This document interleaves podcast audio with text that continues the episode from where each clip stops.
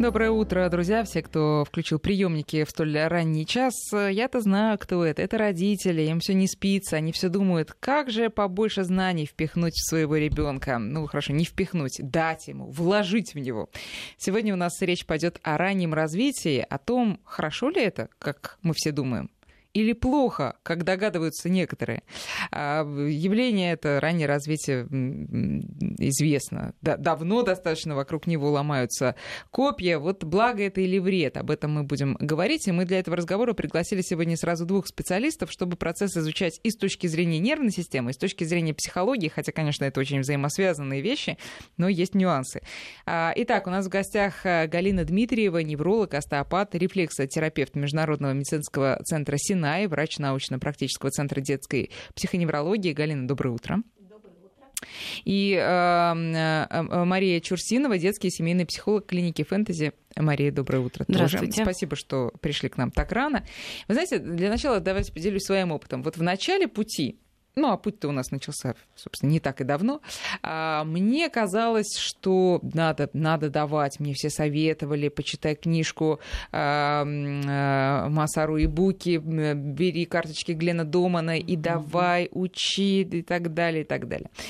Через некоторое время я осознала, что я как бы вот действительно уже не даю опичку, и это уже такие напоминает, знаете, Олимпийские игры, быстрее, выше, сильнее, и я давай садись, я тебе сейчас буду рассказывать, э, читать, ты будешь учиться и так далее, и так далее. Но какова цель? Ведь впереди на это еще очень много времени. И боюсь, что к этому времени как-то интерес к процессу поугаснет, а играть в то, в то время будет уже немножко стыдно. Так когда же тогда играть? Вот права ли я? Какое ваше отношение к раннему развитию? И сразу, когда, давайте, когда вы будете отвечать, вы сразу поясняйте вообще, что вы вкладываете в это понятие. Вот, Галина, может, с вас начнем. Ну, поскольку я все-таки представитель классической медицины, да, то, на мой взгляд, начинать надо с того, как человек развивается, еще в утробе мамы и в а, дальнейшем а, в течение можно. жизни. Так. Да, нужно понимать, как формируются те или иные структуры в мозге, раз уж мы говорим о развитии интеллектуальном, и понимать, в какие сроки от ребенка что можно требовать. А, потому что мы все рождаемся недоформированными, не в неврологическом, не в психологическом смысле этого слова, и процесс формирования нервной системы у нас завершается, э, ну, завершается условно, mm-hmm. 25-30 годам только. Поэтому, э, когда мы пытаемся новорожденному ребенку дать какие-то задачи, с которыми он справиться не может, кроме заболеваний в дальнейшем мы ничего не получим. Заболеваний? Да, именно так. Что вы, Мария, согласны? Какие, какие заболевания? Ну, я так понимаю, психологи... такие заболевания нервной системы, скорее. Да, конечно. Ну, мы говорим сейчас о нервной угу, системе. Да. То это заболевание нервной системы, а поскольку нервная система у нас управляет всем организмом, то мы получим на выходе заболеваний не только нервной системы, но и ну, вот какой-то пример можете привести? Что вы имеете в виду? Очень... Ну, если требовать да, от ребенка, да, чего, например? От Если требовать от ребенка развития и реакций, не соответствующих возрасту развития его систем внутри нервной системы. Mm-hmm.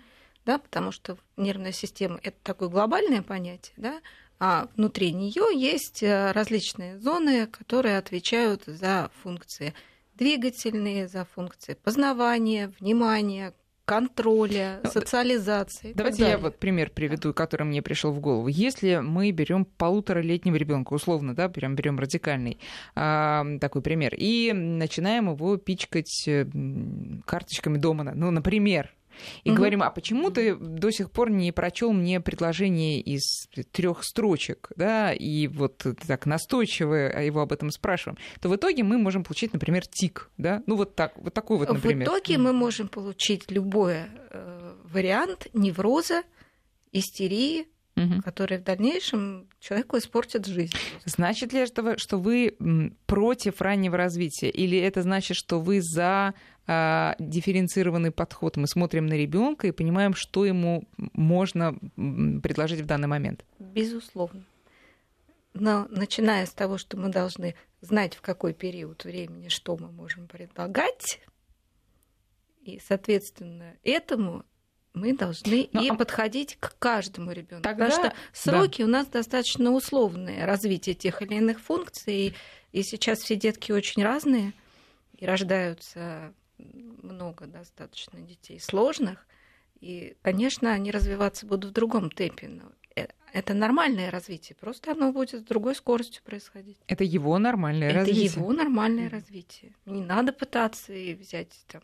Ну а как же, Мария, извините, сейчас, да, сейчас мы безусловно поговорим с вами. А как же мы, а, как же нам не кивать и не оглядываться на соседских детей? Ведь посмотри, Петя уже читает, а Миша уже считает. А Петя, там, Вася уже рассказывает Евгения Онегина в ну, свои пять, да? А ты что? Ничего не умеешь. Во-первых, никогда не надо своего ребенка сравнивать с чужими детьми. Особенно говорить ему об этом. Почему ты что-то не делаешь, а когда все остальные делают. А, во-вторых, э, ну, родителям, особенно которые первого ребенка рождают, им, конечно, сложно разобраться э, из наблюдений. Хочется но, всего и сразу. Да, хочется всего и сразу, но самое главное, что нужно понимать, это не вы чего-то хотите, а к вам пришел ребенок, которому вы должны дать возможность развиваться и учиться у вас, а не вы его учите, наша система образования его учит, и все вокруг бедного Нельзя несчастного научить, можно научиться. Вспоминаем учит. известную, да. да Мария, да, да, ваше отношение фраза. к раннему развитию? Ну, э, после того, что сказала Галина, остается только дополнять это. Хочется начать с самого понятия. Да. да, вы задали вопрос, что такое раннее развитие. Э, для меня, для моей практики раннее развитие это разнообразные э, секции, занятия, в которые начинают ходить дети городские в данный момент, ну, в настоящее mm-hmm. время лет с полутора уже, да, некоторые с восьми месяцев. В раннем развитии для меня есть плюсы и минусы. я надеюсь, что будет возможность как-то их обсудить. Mm-hmm. Да, могу уже сейчас начать с некоторых. Да, пожалуйста. Э, я согласна с Галиной в том, что э, когда ребенок прежде времени, то есть до того, как наступила готовность окунуться в ту или иную, э, в тот или иной новый навык, умение, да, столкнуться с какими-то знаниями. Если ребенок раньше времени э, э, оказывается в какой-то группе, да, или на кружке, или родители начинают его обучать, то тут э, он формирует часто протестное поведение или какие-то реакции не совсем э, такие хорошие, да, часто ребенок может начать болеть больше обычного. Ну, то есть мы Это стал... мы уже говорим не про неврологию, а про реальные там простудные в том числе заболевания. Да, конечно, конечно, да. И пример тоже приведу, если будет возможность, да. Э, могут быть частые простуды, могут быть какие-то кожные заболевания развиваться невротического плана. А, вот, эм, это про минусы. То есть мы не должны ребенка раньше срока запихивать э, в разные эм, учебные, скажем так, заведения. Извините, а когда вы угу. говорите про группы с 8 месяцев, это вот, например, что? А, группа мам плюс ребенок, конечно же, да. Ну, как правило, это такие что разнообразные там занятия. Там э, есть э, разные эм, игрушки, есть музыкальные моменты. То есть, в общем-то, все то, что можно делать с ребенком и дома, да, но зачастую родителям э, сложно делать это самим. Не хватает или сил эмоциональных часто, да, или времени, мама устала, ну, так перегружена что ж тогда в этом и так плохого? далее. Вот, и здесь я хочу сказать про плюсы, что вообще посещая любые занятия вместе с ребенком, вот когда 8 месяцев, полтора года до трех лет, да, как правило, родители ходят вместе с ребенком родитель в это время учится играть с ребенком. То есть нас, как родителей, вот современных родителей, наше поколение, мало кто учил играть с ребенком. Как-то это всем непонятно очень. Непонятно, как с ребенком разговаривать. И с этим ко мне часто приходят мои клиенты. Mm-hmm. Как с ним поговорить вообще, как найти с ним общий язык. Поэтому есть и плюсы этого раннего развития. Родители учатся играть и видят, что вообще можно делать с ребенком своим. Ну, то есть мы пришли к выводу, что э, э, в зависимости от того, в какой форме это раннее развитие, собственно, преподносится, одно дело это непритязательная, ни к чему, по большому счету, не обязывающая игра с элементами обучения, условно, а вот посмотри, какой кружочек, угу. а вот посмотри, какой квадратик. А где квадратик, да? Ну, условно. А, или мы говорим про некую ну, такую палочную систему, да, Галин? Вот когда нет, ты сядь, нет, ты мне, ска... нет, ты мне ответь, да? Вот скажите, в каком каком возрасте что можно начать предлагать? Вот вы говорите про физиологическую готовность, готовность нервной системы. Вот расскажите нам. Ну, условно, до 4 лет ребенок впитывает информацию. Он ее выдавать, так как вот мы взрослые от него хотим, он ее не может.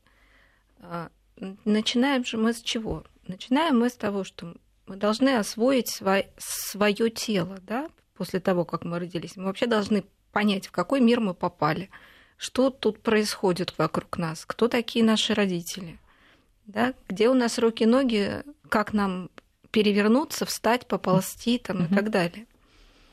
Поэтому э, здесь отдачи, что я хочу, чтобы ребенок сделал то-то, то-то, да, не будет.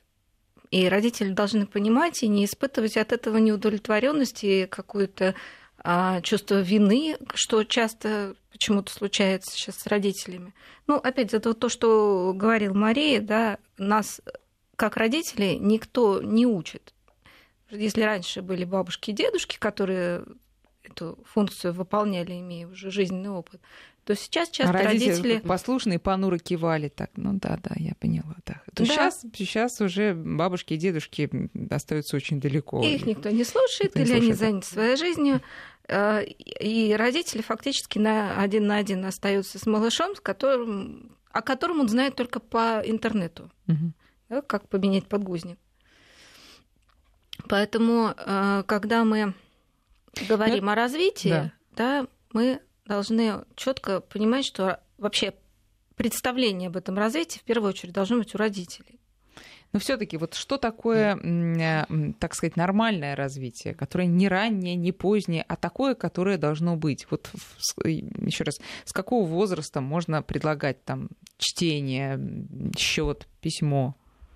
После четырех лет можно предлагать изучение букв, слогов, письмо, конечно, чуть позже, рисование, безусловно, и раньше четырех лет, возможно, но это будет как рисование, это будет держание некого предмета, которым можно что-то угу. изобразить. Не в границах рисунка там какого-то, а просто чисто творческие процессы. Это развитие координации, это развитие системы а, общей, когда той же самой системы, которая позволяет нам сидеть, стоять, ходить и дальше пользоваться уже руками более тонкой координации, угу. тонкой моторики. Да? Это то, что предваряет развитие речи нормальной, полноценной, как у взрослого человека. Ну, то есть э, э, раньше четырех не стоит, а при этом в известной книге «После трех уже поздно» говорится о том, что чем раньше вы вложите, тем быстрее освоится навык же, ну? Он не должен быть вложен. Мария, он, пожалуйста. Он должен быть предложен. Предложен. Пожалуйста, Мария. Да, хотелось бы дополнить э, тоже сейчас. Эм, вот это типичный конфликт, с которым сталкиваются родители. Как же быть? После трех поздно. Все, что можно сделать, можно Всё. сделать до трех. Да.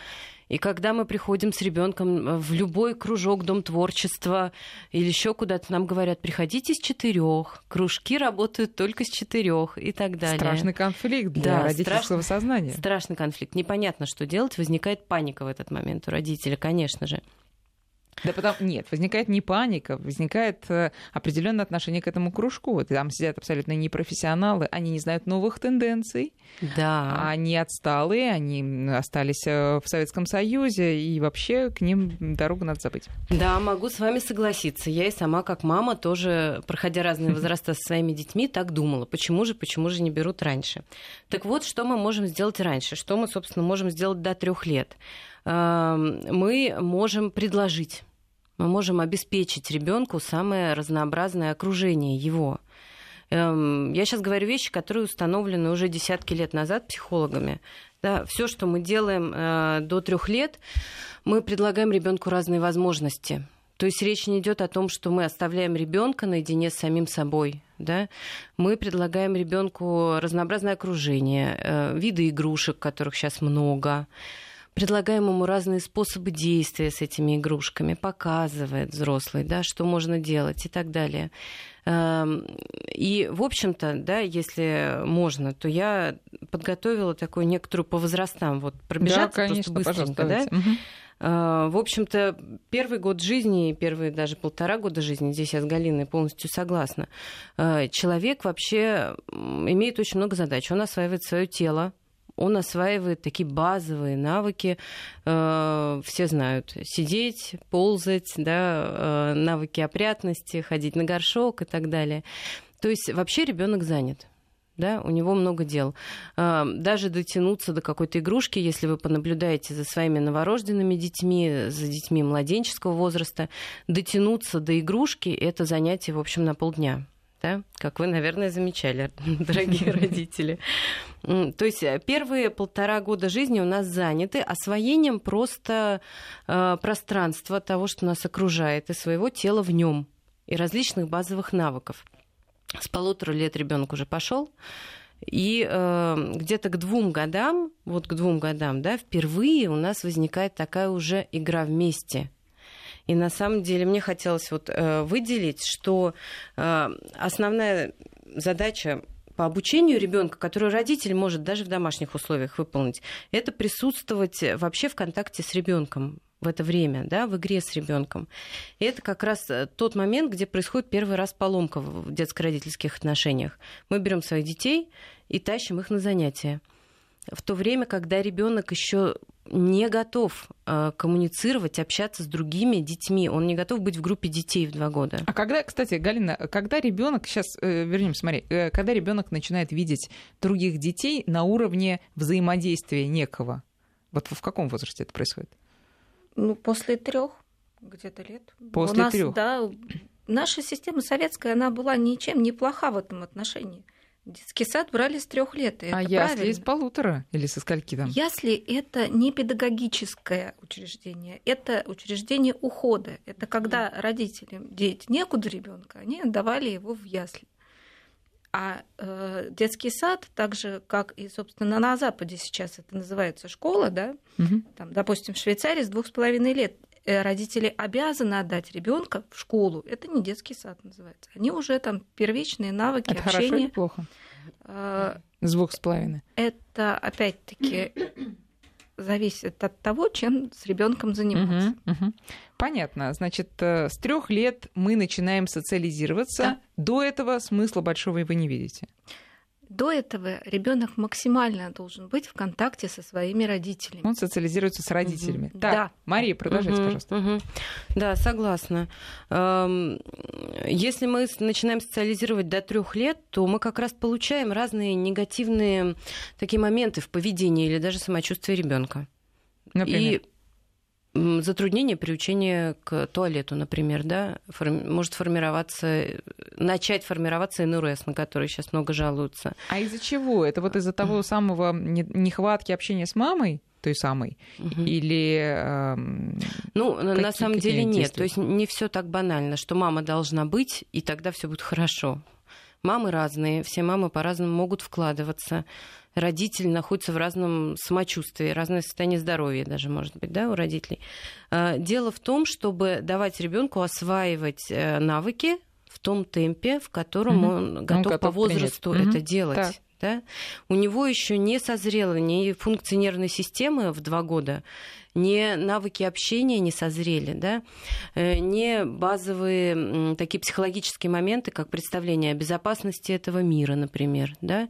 В два годика оно формируется, и если мы раньше срока ребенка засовываем, например, в детское учреждение, да, или в группу детей, то вот эти базовые представления э, о том, что мир, в общем-то, дружелюбен, и я с ним могу справиться, да, эти базовые представления, они не формируются, и это погружает ребенка куда? В хронический стресс. Хронический стресс – это такой универсальный фактор, который сейчас описан во многих источниках.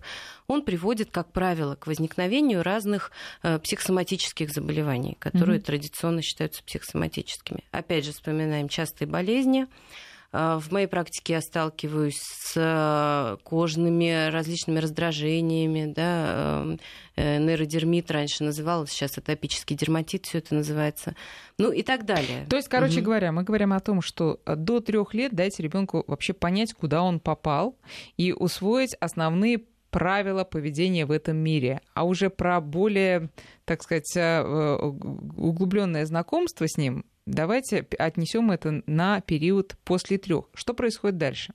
Угу. Ну вот э, в три года, э, во-первых, ребенок, конечно, уже испытывает интерес к своему сверстнику и к какому-то совместному делу с ним, да.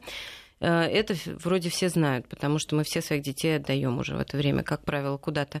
Э, есть еще один момент, да, э, такой описанный тоже многократно кризис трех лет. Угу которые сейчас жалуются родители, когда ко мне приходят, они уже приходят с готовым знанием, что да, у нас наступил кризис трех лет, мы все боимся. Так что же такое кризис трех лет? Да? Родитель в этой ситуации должен принять протест ребенка. То есть вообще э, помочь ребенку быть с чем-то несогласным. Э, помочь понять, что вообще человек имеет право быть с чем-то несогласным.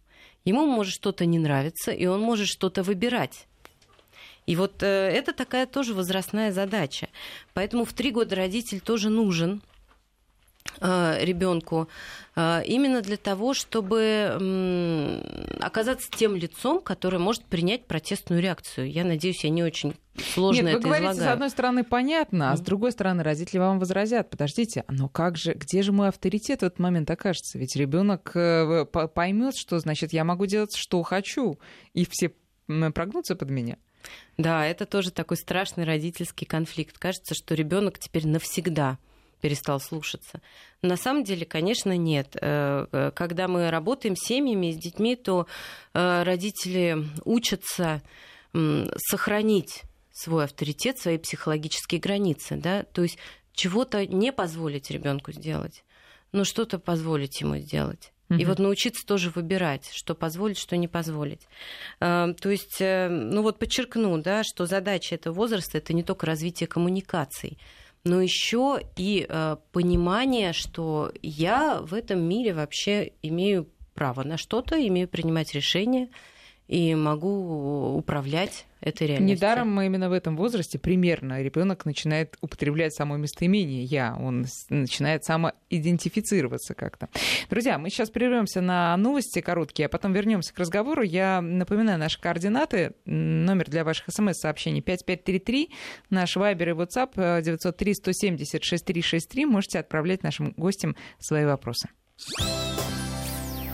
Мы продолжаем разговор. Сегодня тема нашей программы – это раннее развитие детей. В гостях у нас невролог Галина Дмитриева и детский семейный психолог Мария Чурсинова. А, вы знаете, вот вопрос а, такой. Если мы а, дошли до такой точки, когда мы все-таки пытаемся очень много дать ребенку, но видим, что ему это неинтересно. Он от всего отказывается. Ему, скажем, 4-5 лет.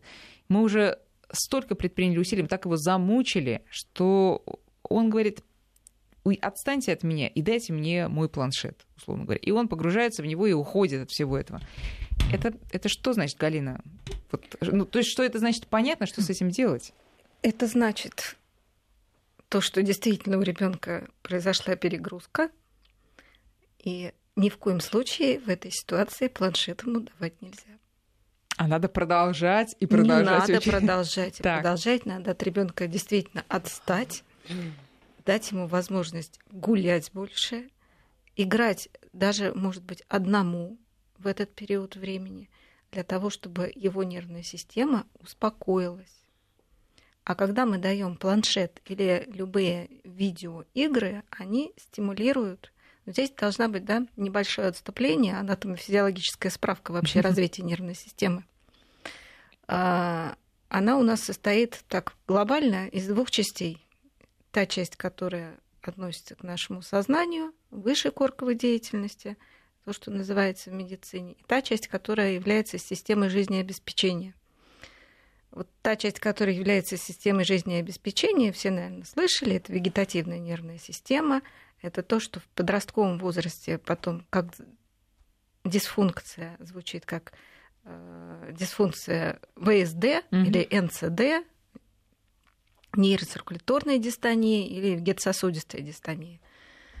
А, вот эта система базовая, она состоит тоже из двух подсистем. Системы активации и системы торможения, условно. Да, это симпатическая система, система активации и парасимпатическая система торможения.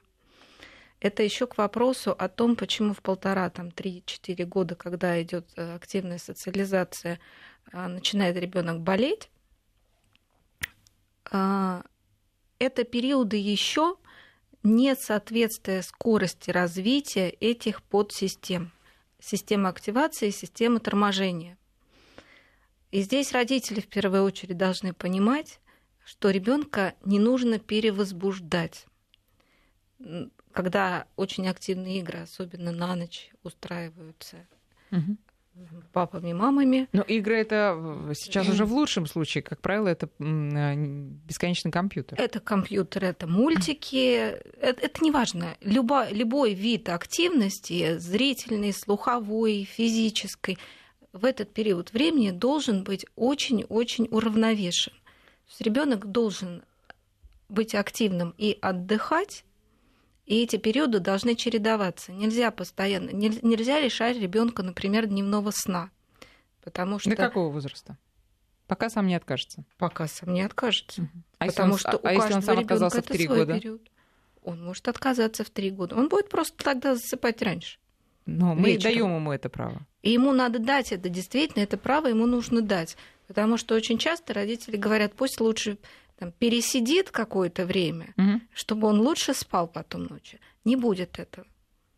Ну, возвращаемся к э, да? разговору. Если ребенка мы перегрузили настолько, что ему ничего не хочется, а, но, слушайте, как-то так сложно его взять и оставить, даже без планшета. Представляете, он будет сидеть очень грустный, мучиться, маяться и устраивать истерики еще к тому же. Нет, будет все гораздо хуже. А. Сначала он будет просто сидеть и заниматься своими делами, потом он начнет ходить за вами хвостом и требовать общения. Как правило, родители уже хотят какой-то личной жизни в этот период Конечно. времени. Да, и им очень сложно смириться с тем, что они по-прежнему должны много уделять ребенку. Причем он может требовать совершенно ну, не, не интересных для родителей вещей посидеть, пойти, там, переложить кубики или еще что-то такое, что родителю сейчас делать не хочется. А что родители говорят, господи, тебе уже пять лет. Ну, да. что же это такое? Ты что, маленький, что ли? Вот. Ты, что, что, родился только что? Себя занять не можешь да, чем вот, да. Да, не может. Угу. Потому что родитель для ребенка вообще всю жизнь, совместную или несовместную, а, он является столпом и опорой. И это должно быть так, и это правильно. И в психологическом отношении, и в физиологическом отношении. И когда возникает у человека стрессовая ситуация в жизни, у ребенка в том числе, он защиту ищет у родителя. Потому что родитель это то, тот человек, который ведет его за руку фактически всю жизнь. И это нормально, этого не надо бояться и стесняться. Ну и, разумеется, надо, надо понимать, я бы даже да, сказала. вот понимать свою ответственность в этом плане и, и не тяготиться, да, самое лучшее. Как вернуть интерес, Мария? Э, в вашем примере э, все уже случилось, в общем-то. В той точке, которую вы описываете, интерес э, очень сложно вернуть, если не пройти курс психотерапии, например, вместе с ребенком. То есть это уже состоявшаяся ситуация, когда ребенок уже разочарован, он уже понял, что в этом мире все заставляют, и ничего желанного невозможно достичь. Я говорю специально страшными словами, но поверьте, я с этим сталкиваюсь каждый день в своей работе. А, если в 4-5 лет ребенок чего-то не хочет делать, это значит, что он привык жить в ситуации принуждения. И это значит, что он уже давно-давно запутался и потерял свой интерес. И мы тогда вместе с ребенком сначала его ищем – это, в общем, могут делать и сами родители, если они вовремя спохватятся. А сколько этот процесс занимает? Ну... Поиск э, интерес, угу. обретение интереса угу. потерянного. Ну, смотрите, это же такое системное явление, да. То есть, если ребенок внутри семьи уже ничего не хочет, то тут надо подключать семейные ресурсы и немножко перестраивать поведение всех. В общем-то, интерес довольно быстро обнаруживается. Как только ребенку даешь э, возможность и он понимает, что вокруг среда, которая может принять вообще мой интерес, какой бы он ни был. Может быть, да, в пять лет мне хочется кубики перекладывать. Или на самом деле я не интересуюсь э, шахматами в пять лет, а я интересуюсь, как получше мяч закинуть куда-нибудь, или я интересуюсь тем, как мне сесть на шпагат, или я интересуюсь тем, как раскрасить картинку, не выехав за рамочки и так далее. Да? То есть если ребенок чует, что окружающий мир способен принять его интерес вот прямо сейчас, то он раскрывается моментально. Ну, вы знаете, такие примеры приводятся очень оптимистичные. А ведь на самом деле, как э, мы все подсаживаемся на быстрые углеводы и, бо- и ничего, кроме сладкого, не хотим, так ребенку стоит показать в любом возрасте, в год, в два мультфильмы, и он тоже подсаживается на вот такие быстрые углеводы. Никакие кубики, никакие раскраски. Это смешно, они ему не нужны уже. Ну, э, могу тоже на это ответить. Хотелось пример какой-то привести, может быть. Ну, а, как бы ограничусь общими словами, да, э, что родителю придется тогда пройти период такое не очень хорошее слово употреблю, как ломка, да, есть такое слово, совсем из другой области к нам пришедшее. Но э, действительно будет период негативизма. Если вдруг родитель, который, да, повинуясь современным веяниям, купил планшет, думал, что он хороший родитель, ребенок привык смотреть мультики и играть в видеоигры. И тут в какой-то момент родитель увидел, что это не ведет к нужному результату абсолютно, да, э, то придется пройти период негативизма, то есть ребенок будет недоволен он будет э, ругаться, устраивать те самые истерики, он будет проявлять себя по-разному. Вот. Но если ребенок с родителем решаются вместе этот момент как-то пережить, с такими словами, что, например, мой дорогой, я поняла, что для тебя это не совсем полезно. Давай мы попробуем с тобой вместе пойти на прогулку и посмотреть, что там происходит вокруг. Поверьте, дети очень хорошо на это откликаются после короткого периода недовольства, обвинений родителя, что что же ты за родитель, как же ты можешь со мной ты так меня поступать, любишь. ты меня конечно, совсем не да. любишь. Если родитель набрался сил, еще если его кто-то может поддержать в этом, маму или папу этого, да, если они набрались сил и они рискнут и выйдут, например, с ребенком во двор или в парк, ну, это нужно делать вместе. То есть отучить от видеоигры или планшета мы можем только вместе. Мы не можем подсунуть ребенку кубики, он действительно от них откажется, потому что ну, это не так соблазнительно, это не так легко для нервной системы. Все угу. произойдет не вдруг, угу. все произойдет да. постепенно. Сейчас мы сделаем перерыв на прогноз погоды, а потом а, поговорим о том, что, ну, может быть, что-то хорошее есть в тех самых планшетах и видеоиграх, а, которые так любят наши дети. Мы возвращаемся к разговору, и теперь э, тот самый сакраментальный вопрос. Компьютеры все-таки могут сыграть положительную роль в раннем развитии? Ну, там же много образовательных э, каких-то обучающих программ. Те же пазлы. Ну, просто они компьютерные. Это же тоже хорошо, наверное. Галин, что скажете вы? Я бы с удовольствием сказала что-нибудь хорошее, если бы я видела что-нибудь хорошее. Дело в том, что любые компьютерные э, изобретения, да, они в первую очередь э, дистанцируют родителей от собственного ребенка. Но, а но родителям тоже нужно отдохнуть При раннем развитии этого делать нельзя ни в коем случае. Как раз вот я скажу положительный момент, да, вот сейчас просто мысль Марии хотела продолжить по поводу того, как э, ребенок общаться должен с родителями, угу. да, и ну не то, что должен, да, а как он общается с родителями. Э, на остеопатическом приеме очень часто приходят родители, уже вооружившись э, планшетами, телефонами, чтобы ребенок успокоить, конечно, во да, время сеанса. лежал тихо, спокойно, никому не мешал. Изначальная ошибка стопроцентная, потому что успокоить ребенка, когда у него перед глазами мелькает э, цветная картинка, невозможно. И они очень сильно удивляются, когда я раскладываю самые простые игрушки, ложки, тарелки, вилки, из нашей обычной жизни, не специально какие-то сделанные. Ребенок садится и с удовольствием ими начинает играть и предлагать эту игру родителям. И час приема проходит просто в радости для обеих сторон, и уходит и говорит, а как это так, а почему он не кричал ни разу? Он просто играл с вами. Он просто с вами общался. И никакой планшет и телефон это вообще не заменить не может. Угу. То, что касается положительных моментов от компьютерных игр и занятий, э,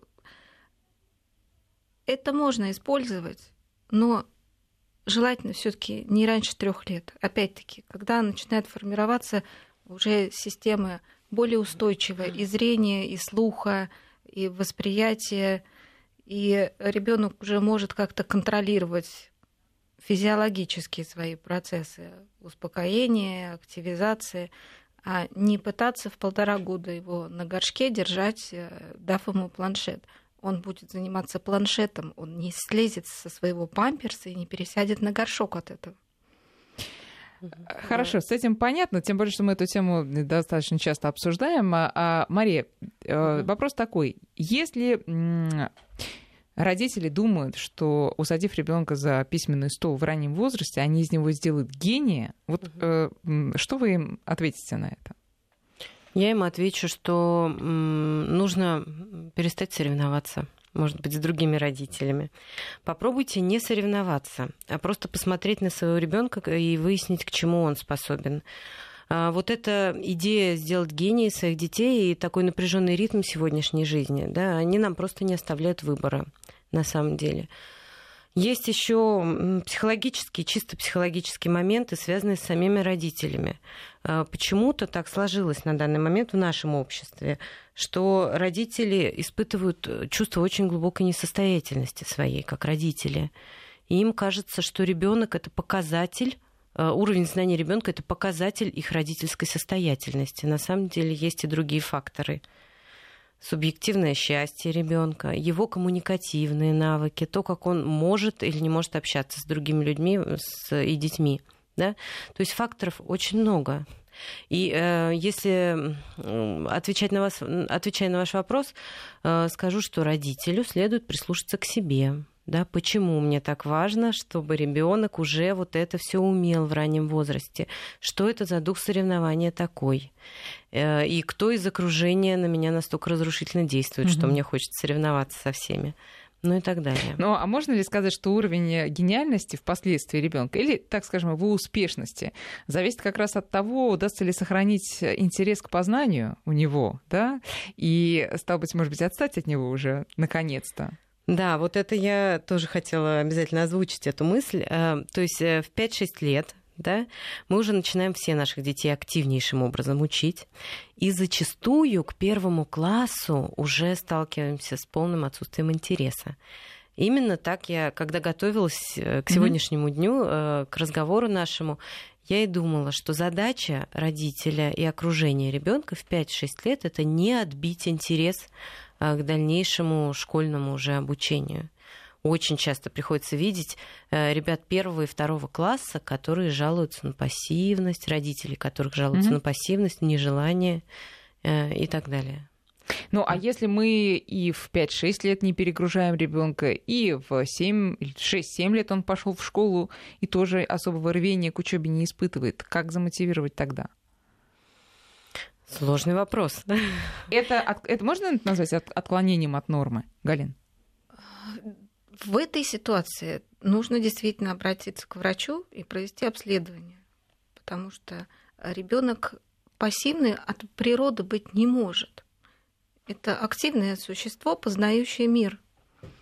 Если этот процесс не соответствует там, возрастным каким-то э, критериям, э, то значит нужно искать в чем проблема в здоровье. Угу. А дальше уже исходить из того, что будет э, диагностировано, может быть, такого ребенка действительно имеет смысл э, лечить разными способами, не обязательно медикаментозными. У нас тоже сейчас э, немножко крен идет в, в область фармакологии, и слишком много препаратов назначается для развития детям. Наверное, ни в одной стране мира столько. А психотерапевтические средства какие вот э, в такой ситуации, Мария? Угу. Ну, э, в данном случае даже речь идет о возрастно-психологической диагностике больше, чем о психотерапии, потому что здесь я с Галиной полностью согласна. То есть если мы видим устойчивое отсутствие Э, способности ребенка учиться, то нам надо обязательно разобраться, в чем дело. Знаете, я просто, извините, вспоминаю вот э, свои школьные годы, начальные классы. Были дети в, наших, э, в нашем классе, а, которых явно не перегружали знаниями до школы. Вот uh-huh. явно. Но при этом в класс их затаскивала учительница. Uh-huh. Они упирались и держали ногу на, на дверном косяке, лишь бы не войти в класс. И тут причины угу, какие-то другие. Угу. Ну, давайте отвечу я, да.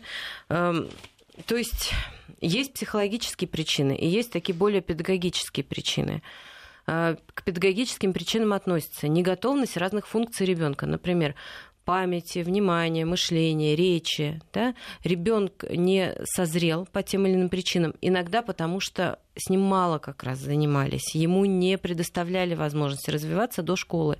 Когда я начинала работать э, в 2000-е да, годы, э, то эм, был такой термин педагогическая запущенность. Сейчас его уже услышать практически невозможно да, таких, наверное, мало детей осталось Потому уже что запущенных, всех, да, да? Всех обучают. Вот. Но, в принципе, ребенок может быть не готов по своим чисто педагогическим показателям. У него может быть не развита речь, и он не понимает, что ему говорит угу. учитель у него может, могут быть трудности с концентрацией внимания, тогда это вопрос и к неврологу тоже, и к психиатру, и это специальные упражнения или иногда медикаменты, да, но все таки здесь я согласна, что не стоит слишком сильно прибегать к фармакологии. Вот. Есть и психологические чисто моменты, если ребенок все-таки не хочет учиться. А, что мы можем делать до школы в плане развития своего ребенка? Мы все равно его должны, конечно, развивать, да, но и играть с ребенком, про это мы много уже говорили. Обучать его делать что-то руками. Как правило, особенно с наличием разной техники сейчас, девайсов в жизни детей, да, они именно не делают поделок они не да, мастерят. ручная деятельность, конечно, страдает да, и не развивается. Не развивается. И это наносит прямой ущерб дальнейшей школьной мотивации. Потому что когда я делаю что-то своими руками, я понимаю, я смог это сделать. Я ловкий, я умелый и так далее. И тут возникает Я могу что-то произвести. Интерес. Я могу не только посмотреть, и не только пощелкать, но что-то произвести более сложно. Да, и это вообще ощущение собственной силы, и на почве этого ощущения вырастает уже интерес к учебе. Да, Галина, пожалуйста, хотите дополнить? Э, да, вот по поводу поделок э, несоответствие нашей педагогической системы и ожиданий воспитателей в том же детском саду возможностям детей угу. определенного возраста, когда задаются задания, презентации там, и так далее, это понятно, что это задание будут выполнять родители. Конечно. И хорошо, и если ребенок хотя бы будет сидеть рядом в этот момент. А чаще всего это бывает, ребенок ушел спать, мама всю ночь мастерит поделку. Вот такого не должно быть. Потому что ребенок здесь конкурс не в том, какую красивую поделку ты сделал, а что ты сделал ее своими руками что развитие мелкой моторики, координация движений у ребенка произошло не у его мамы. Вот Вы, это очень важно. Вы знаете, у нас осталось всего лишь минута. Вот я вас попрошу очень коротко ответить э, на короткий вопрос. Если мы все время будем идти за ребенком, то у нас не будет, например, никакой Галины Улановой больше, условно, да, которую угу. били по ногам, чтобы она занималась. Угу. Вот, если, если можно, очень коротко, Мария. А, я э, думаю так, что ребенка обязательно нужно обучать в дошкольном возрасте, э, в том числе физической активности. Это любой спорт, любые занятия, развивающие наше тело. И мы должны обучать его создавать что-то, мастерить что-то, как мы уже говорили. Да? Да.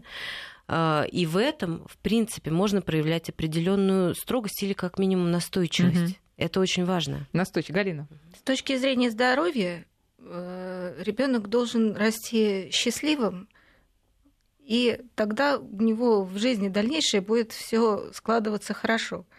А когда мы начинаем агрессивные какие-то методики в детстве применять, в дальнейшем, когда уже человек становится взрослым и, может быть, с ужасом вспоминает свою музыкальную школу или кружки, э, мы начинаем всю оставшуюся жизнь его лечить от тех травм, которые он получил в детстве и физических, и психологических. психологических. Друзья, спасибо большое за участие в нашей программе. Спасибо нашим слушателям за внимание. Напоминаю, что в гостях у нас сегодня были невролог Галина Дмитриева и детский семейный психолог Мария Чурсинова. Пожелаем всем терпения, Пожелаем всем своевременного развития, которое мы можем предложить для наших детей, ну и счастья, конечно. Залог здоровья и успехов. Я бы даже сказала, возможно, и гениальности ваших детей. Спасибо.